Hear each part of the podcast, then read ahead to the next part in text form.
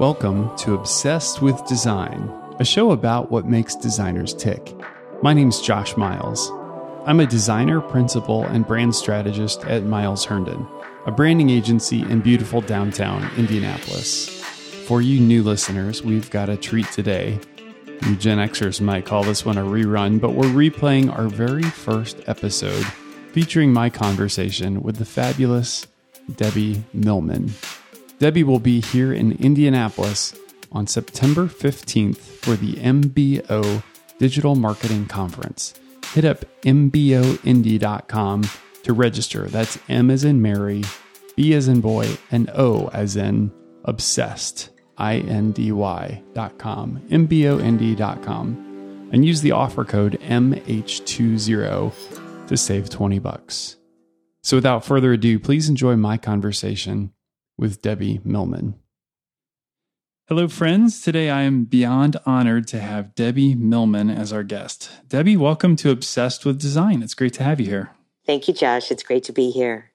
Debbie, as you may recall, um, I don't think I've ever told you the second half of this story, but um, I think we formally met in the uh, Miami airport after a leadership conference in 2007 for AIGA.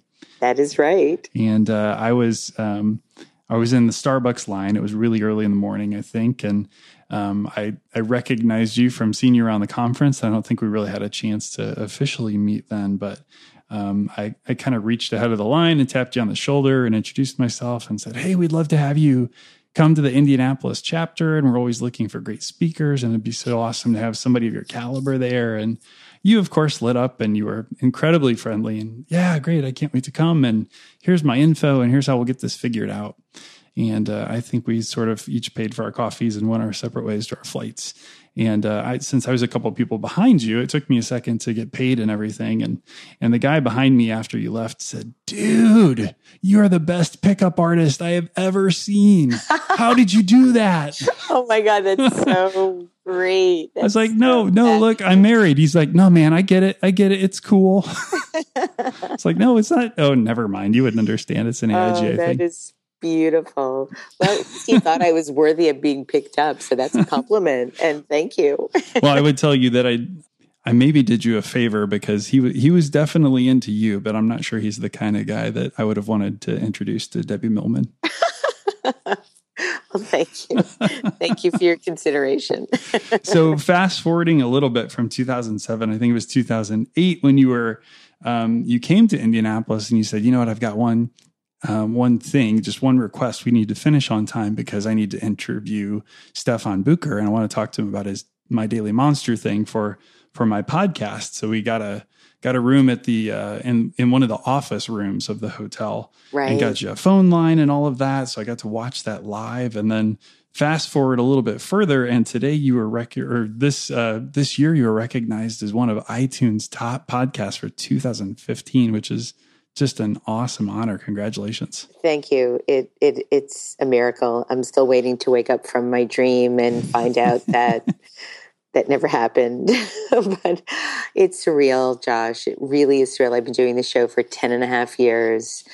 Um, it's a complete labor of love. And I honestly can't believe that this has happened. That's really incredible. Did you, you know, I know when you started it, at least the, the version that I saw, you're like on a phone call and it was kind of a live radio and it was recording. And how did how did you get into that in the first place? Because you know, ten years ago, there were there were so few people that even knew what podcast meant, let alone people who were doing it at your level.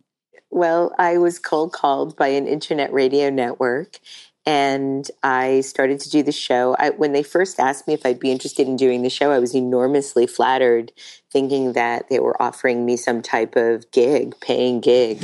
and I, I very shortly came to find out that I had to pay them for the airtime and the production time.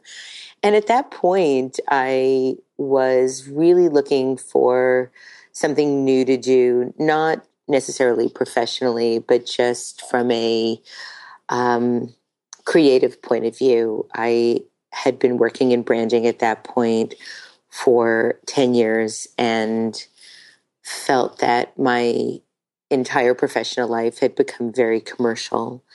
And this seemed like a really interesting way to ultimately get access to my heroes to be able to if they were willing to be interviewed for a show like this to be able to talk to them and have an opportunity to understand them mm-hmm. this was really before my first book which was how to think like a great graphic designer which was all interviews and though it cost some money i had saved some money i thought it would be an investment in myself it would be completely self-generated. I could do whatever I wanted. And so I took the leap and I and I started doing it and there were no podcasts at the time. Podcasts really started in earnest a few months later. And as soon as I heard about podcasts as an entity, I thought, oh, well, Design Matters could kind of be a podcast. I could upload them to iTunes and get more access to potential listeners. And so that's ultimately what I did. Armin Vit, who is my dear, dear friend at Under Consideration, he was then the um, editor in chief and founder of Speak Up mm-hmm. and is now the founder and editor in chief of Brand New. I think he helped me upload my first podcast to iTunes. Awesome. And then it took off. I mean, it's been a slow trajectory, but it's at least been a constant one, which has been amazing. I feel like I can hear him delivering some level of snark after the first episode was up there.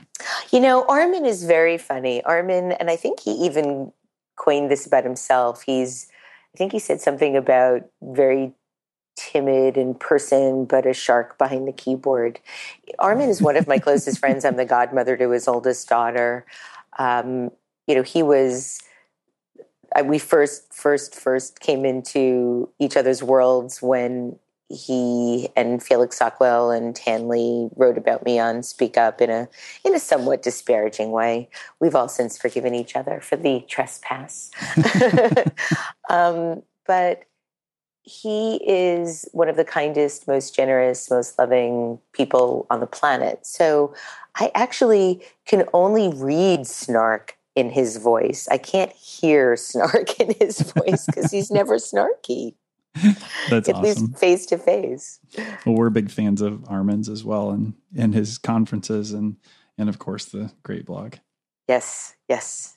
So outside of you know, we've spent a lot of time so far just talking about the podcast and design matters, but outside of that, it turns out you are a woman of very many projects and initiatives. So um, how do you how do you even describe yourself today with with so many things going on? Um, I used to describe myself as um, with this line, and this was my Twitter sort of handle line and Instagram, and I've since changed it. I've been persuaded to change it, but it used to just say Debbie Millman is a girl. I don't think I'm a girl anymore. I think I'm an old lady, so it was a little bit misleading.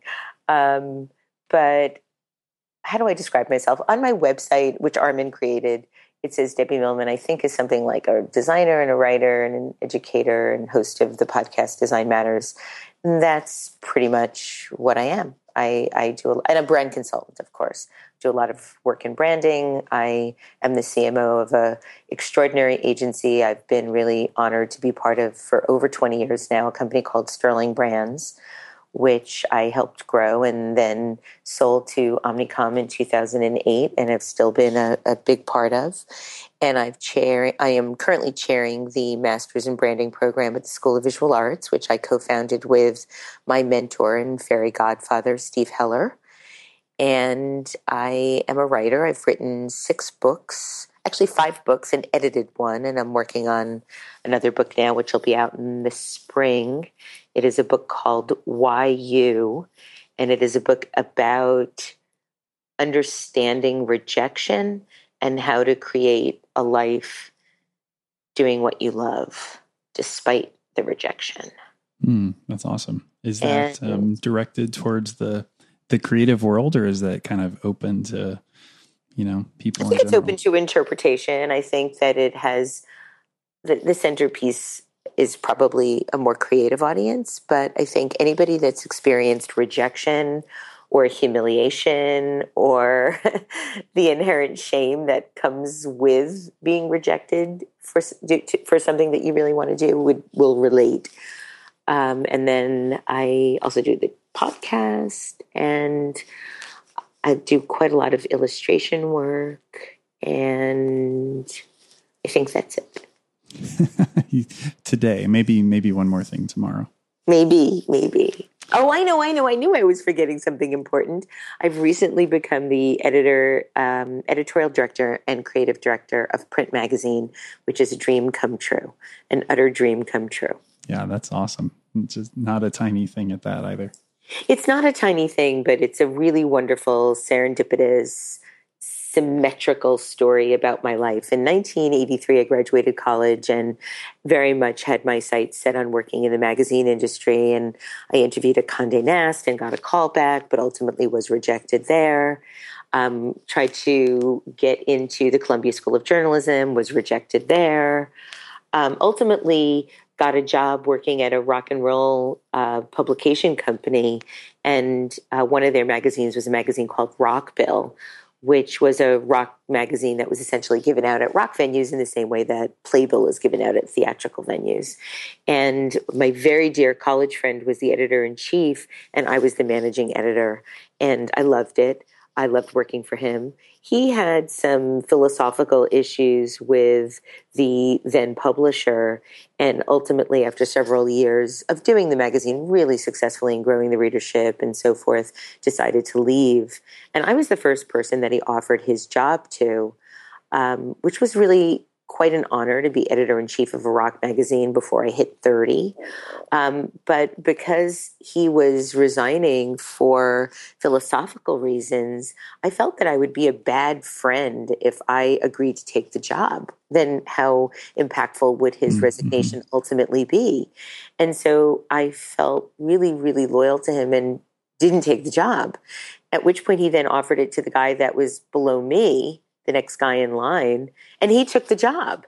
and then where's your solidarity, like, man? Wait a minute, wait a minute. How did that happen? I was leapfrogged, and I, you know, I didn't get the job, and uh, you know, and I was really heartbroken. but I still felt like I'd made the right moral decision. But and in fact, I actually still feel I made the right decision in the grand scheme of life because of how difficult it's been to make a career in the magazine business. But at the time, I was really just shell shocked by the whole thing. And so now, 25 or more years later, to have an opportunity to be an editorial and creative director at a magazine that I've also spent many, many years writing for 10 years um, is a wonderful sort of coming home story. Well, how did that role in the magazine parlay into a more design or branding focused career or, or where does you know art and design kind of weave in and out of that story? That's a great question. After rockbill i started a company with the creative director of rockbill a really really talented super successful man named cliff sloan um, and we had that business together for five years. And so we did kind of everything. We did editorial design, we did promotional design, we did a little bit of advertising. Um, ultimately, I left the business in what year was it? 1991 or 1992. He continued on and ultimately sold the business and now has started another business. He's a really successful serial entrepreneur. Um, and I then went more specifically into branding at that point. Very cool. You know, kind of the the premise of our show is unpacking and discovering what different obsessions designers of different walks have, whether they be architects or branding, graphic design, illustrators.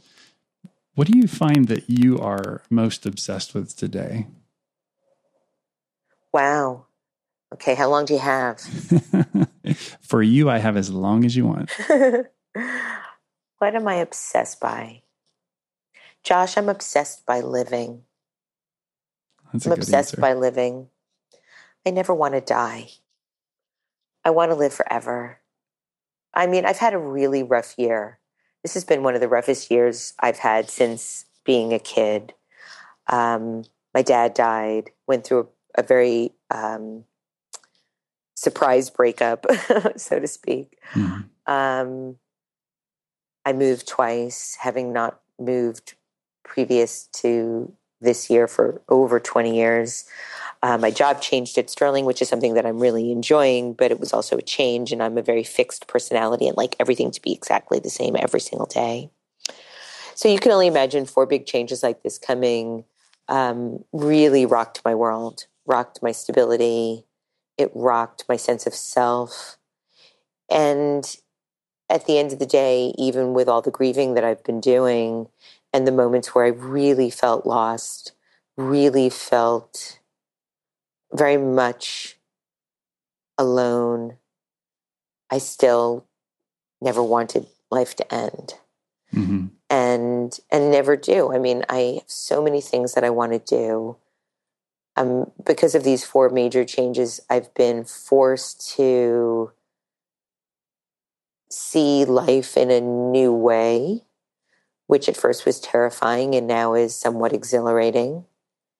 And I've also had to really understand what my role in these changes has been in a much more fundamental, real way. You know, things don't just happen to you. I mean, sometimes they do, but with this many changes all at once, I think the universe without without giving up any control in it i think i think the universe was sending me a really really loud message about chapter 3 i'm 54 i had the first chapter which was up until i got my job at sterling which was what i would consider to be experiments in rejection and failure and then my my 20 plus years at sterling which was about creating the foundation of my life and developing a certain level of financial independence and security.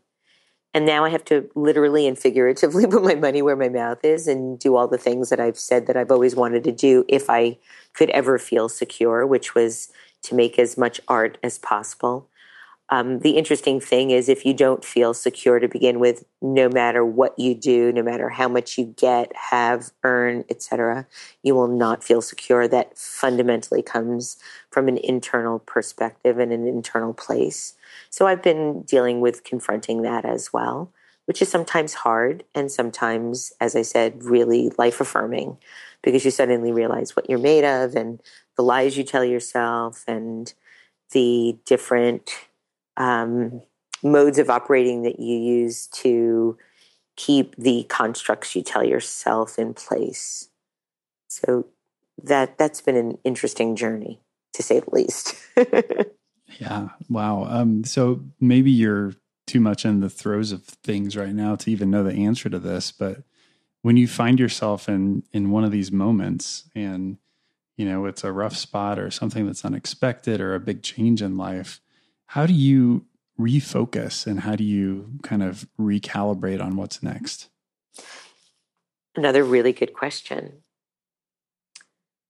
One thing I've learned is that human beings metabolize their feelings really quickly. Hmm. Some quicker than others. Grief, not so quick. Satiation, very quick.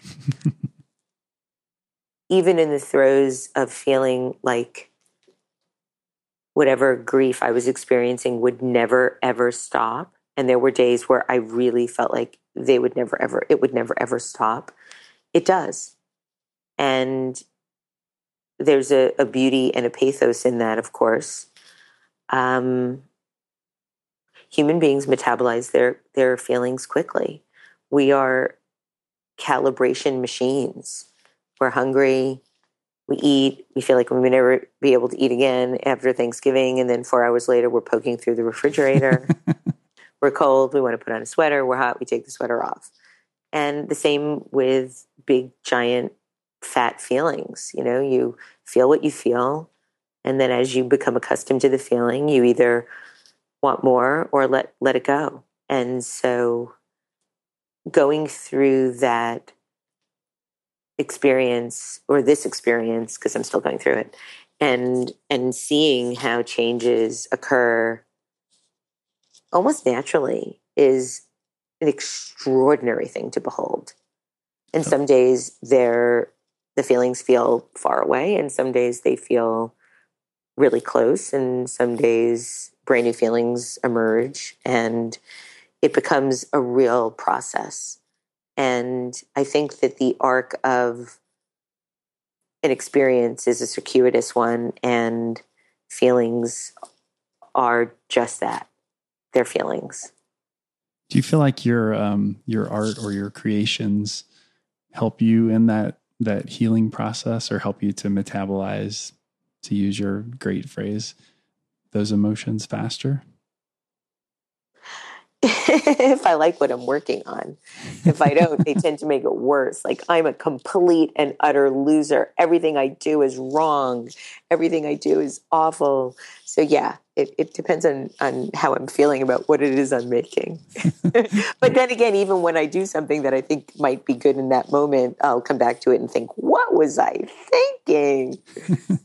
is there anything uh, right now or recently that has really had your had your heart and really had your attention that you've just you know been able to to fall in love with the work that you're doing working on print magazine has been able to do that for me because i'm not only doing it by myself i'm doing it with zachary petit who's the editor-in-chief and adam ladd who's the creative director they're both just divine human beings and I've loved the collaboration.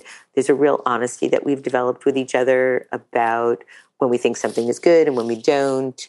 So I really trust them, and that's been just a gift.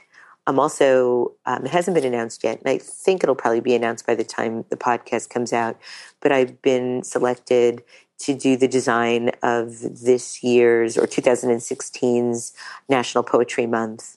Uh, Chip Kidd recommended me. He's another gift in my life. My God, what a good friend he is to me.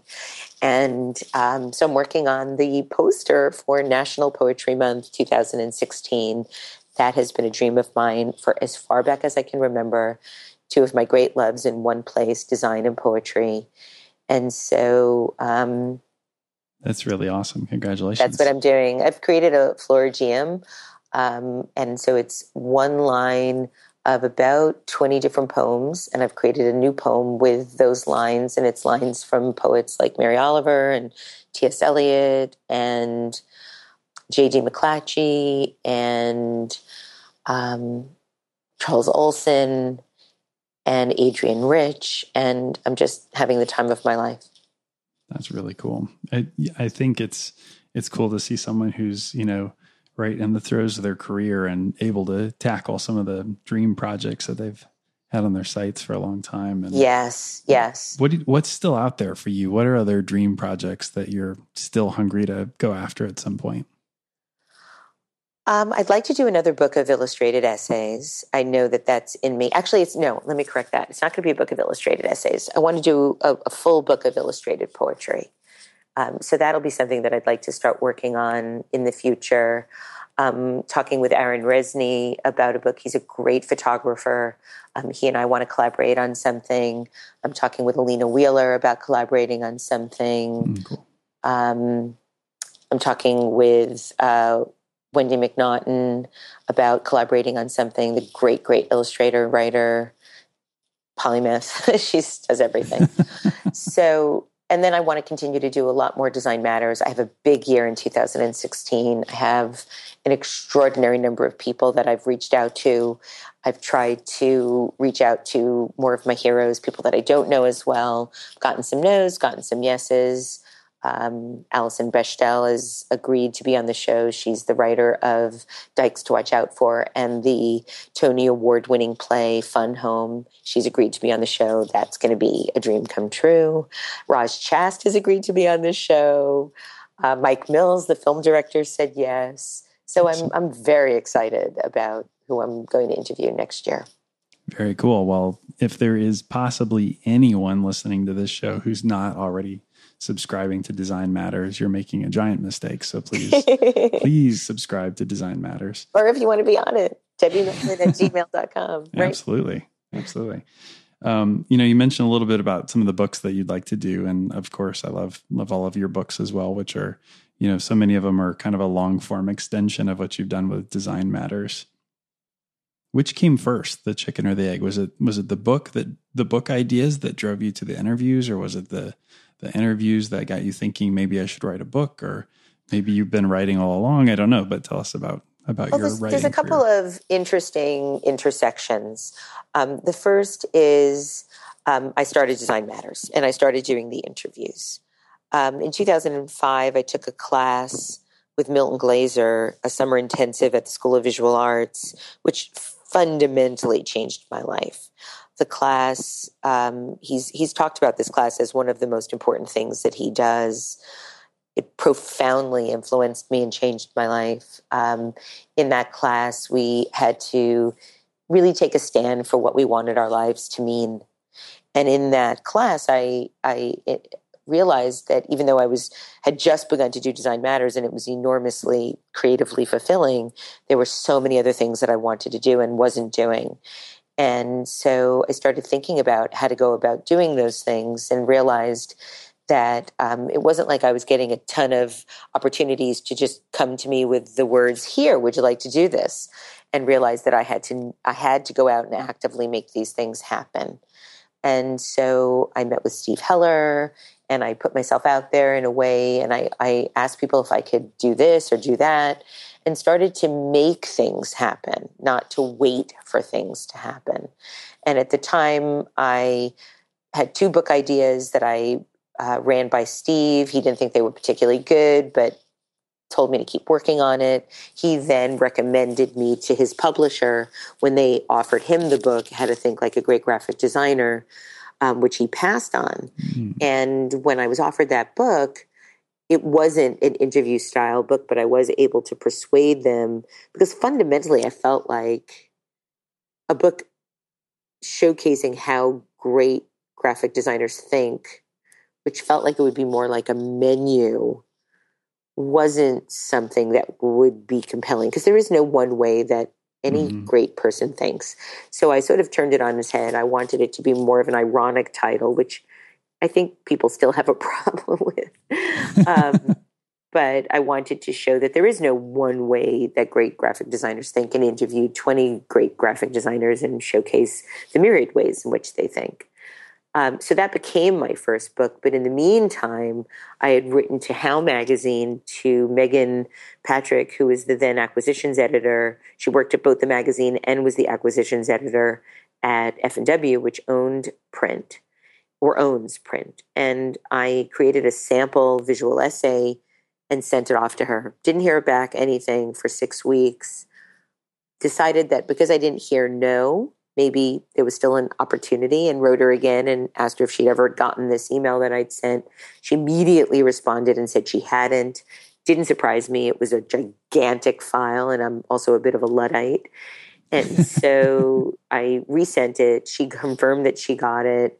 Thought it might be a stretch for the editorial board at F&W. It wasn't really in the sort of centerpiece of what they do, but that she would try to um, see what she could do. A couple of weeks later, she wrote me back. She said the editorial board approved it. I wrote her back and said, That's a miracle. She wrote back and said, Yes, Debbie, indeed it is. And so that became Look Both Ways. And then after Look Both Ways, when I started Look Both Ways, the only um, visual essay I had done in 10 years was the sample essay. And so over the course of doing Look Both Ways, my chops improved. I had been working new muscles that I hadn't used in a decade. Uh, by the time I finished the book, my muscles were a little bit more well developed. And as a result, kept going back to the beginning of the book and redoing the essays. Finally, mm-hmm. at a point, my my editor and the publisher cut me off. They're like, "Okay, that's it. The book is going to press." I didn't want to give up the chops, so I continued to do a monthly visual essay for print.com. And then uh, Gary uh, Lynch, the publisher, asked if I'd be interested. Actually, it was Michael Silverberg, the then editor, asked if I'd be interested in doing another book of essays. And then Gary Lynch, the publisher, decided he wanted to make it into a coffee table book. And that's how Self Portrait as Your Traitor came about. Oh, and, awesome. and Josh, it's interesting because all of these things, one thing leads to another, leads to another, leads to another. And creativity is a journey. And every step on that journey contributes to the step both before and after it. And, and I very much feel that that's been one of the themes of my life. You have so many amazing things I'm sure to be proud of, but is there any so as a designer specifically is there any one thing that really stands out to you as as a proud moment? There's a couple. The first being the work that i've done for nomore.org with christine mau and the joyful heart foundation uh, the ceo of which is uh, an extraordinary woman named Maile Zambuto and mariska hargitay who is the star of law and order svu and the founder of the Joyful Heart Foundation. And this work started about five years ago. A group of very powerful women came together and they wanted to create a movement to help eradicate domestic violence, uh, sexual assault, and child abuse. And I was invited into this group to help create the brand, to help create the mark for No More. And so a group of people at Sterling and Christine Mau and I created the vanishing point, which is the blue circular device that lots and lots of people mm-hmm. wear now to signify their support of this organization. People have probably seen a lot of the PSAs uh, that Mariska has um, directed and Rachel Howald has created um, during football games. And um, doing this work has really helped make my life make sense in a way that probably nothing else has aside from design matters. So those are the two things I think winning the Cooper Hewitt National Design Award in 2011 for Design Matters and doing this work with No More and now working much more closely with the Joyful Heart Foundation as well to really make a difference in eradicating these heinous crimes from society and culture are probably the two most important things that I that I do. That's great. We're big, uh, big supporters of of No More as well. So it's uh, it's just really awesome work. Thank you. And then teaching, of course. You know, that's certainly teaching is one of my great loves. Teaching undergrads and grads at the School of Visual Art. So maybe this is the question that's in a lot of listeners' minds right now, which is I think you just described like six or seven different professions at least. And uh, and you do all of these things so how do you how do you make that work how do you find the time in the day and how do you how do you do so much well um, one thing i do want to say is that you don't find time. You make time. And if you want to do something you do it. I often say that busy is a decision. And you decide how busy you want to be or not. You make time to do the things that you want to do. If you don't make the time, my guess is that they're really not a priority and it's just something that you tell yourself you'd like to do. But if you're not doing it, then how much could you really possibly want to do it? Now, there's a big caveat here, and that is I do not have children. I do not have a, a husband or a wife. And so I have a lot more time than most people that have those commitments and those those those areas of their life where they're they're putting a significant amount of time and commitment. So my life is a little bit more elastic than most. And but that being said, I'm extremely good at time management. And I also am not afraid to ask for help and engage other people in the process of collaborating and contributing and I'm also a huge sleeper. I like to sleep between seven and eight hours every single night. Mm-hmm. And that provides, I think, a clarity and an energy that you can't get if you aren't putting in the horizontal sleep time. I like I like a lot of REM sleep. I'm there with you. Yeah. I'm uh, a sleepaholic. It doesn't always work out, but I try to get even a little bit more in on Saturday morning. But. Oh yeah, I could sleep for 10 hours at a time, Josh. Easy. Easy. I remember one one holiday I was in Israel and I slept 12 hours a day for a week. And wow. it was blissful. I went to bed at midnight and got up at noon. It was amazing. I feel like the jet lag helps with the yes, encouraging yes, the sleeping. That's true. That's true. That's true. So if you hadn't made your way into that you know, rock and roll magazine job before, where do you think you would be today? So if you weren't, you know, if you hadn't followed this editorial and design kind of path, what where do you think your life would have gone? I don't know. You know, that was the second choice. My first choice was to just be a fully creative individual, but I didn't think I was talented enough, smart enough, capable enough. I had no money. Um, at the time, I was living in a fourth floor tenement walk up in Chelsea. I had to walk through another couple's room to get to mine, uh, which made for some really awkward moments. um, I had to decide what I was going to pay that month my rent, my student loan, or eat. And so I, I did what I could to be self sufficient, but also be creative. And that was decide to work in the world of design and at the time magazine design. So if I had the courage, I don't know, maybe I'd be a full time fine artist or a full time writer or working in musical theater. Who knows?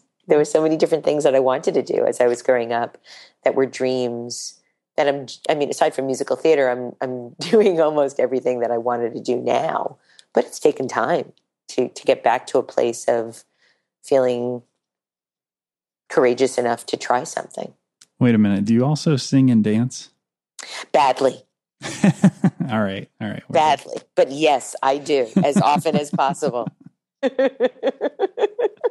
so 10 years ago, I'm sure you wouldn't have looked forward and thought you would have checked all these boxes and uh, gone this far with the podcast and, you know, so many awesome things. But like looking out 10 years, what do you think? What do you think 10 years from today holds for you? I'd like to think I'm healthy. I'd like to think that I am able to freely give and receive love. I'd like my 15 and 14 year old dogs to still be alive and healthy. I'd like to be making work that moves people and continues to help me make sense of the world I'm living in and the world we all share. Well, judging just by Facebook, your dogs are the cutest. I know. They are. Thank you. I should just say thank you. But yes, they're perfect. they're the great loves of my life. Absolutely. So I feel like you've given us a lot of great advice already, but um, I'm curious what the most common piece of advice you give to your design students is. Try not to settle until you're much older in life. I have so many students that start to edit before they have to. They decide what's possible before they even try what's possible. And they don't feel smart enough and they don't feel good enough and they don't feel wealthy enough and they don't feel thin enough. And my advice is to do it anyway. Do it as if it doesn't matter that those things don't matter because they don't. If you read How to Think Like a Great Graphic Designer, you will realize that every single person I interview in that book, except Massimo Vignelli and Milton Glaser, wake up and wonder, can I do it again? Am I good enough? Am I smart enough? Am I capable enough? And if some of the greatest creative thinkers of our time wake up and think that, then why shouldn't anybody? And I contend that the reason why Milton and Massimo didn't feel that way or don't feel that way is because at the time they said these things, they were in their 80s. You know, by then it's like, okay, I'm 80. Give me a break. I'm doing what I do. Stand out of the way.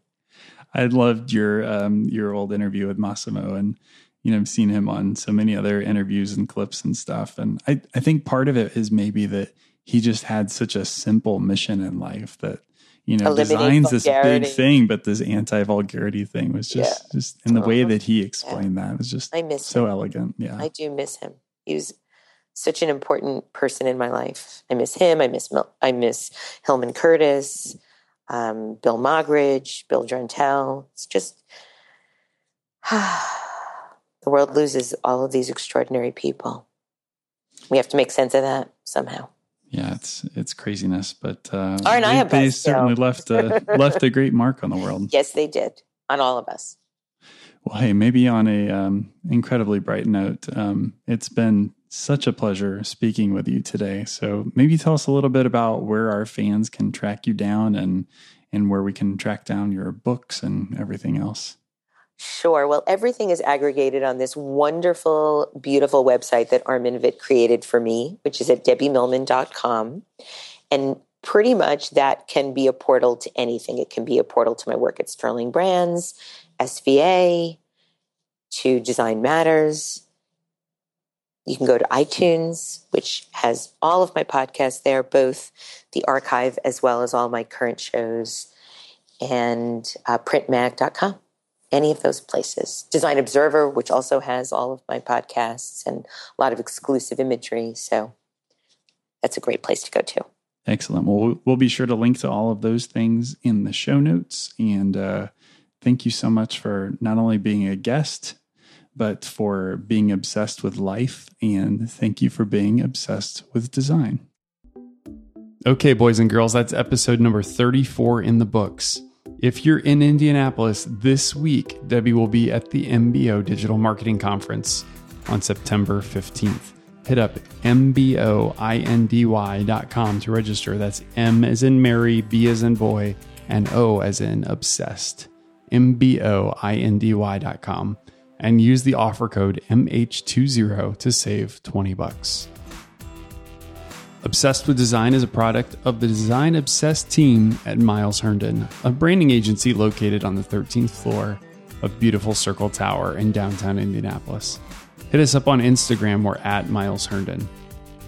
Our show music is Matchbox Girl by Kazzy Joe, and our show is always edited by Jen Eds at the Brassy Broadcast Company. Check out brassybroad.com to learn more about her offerings.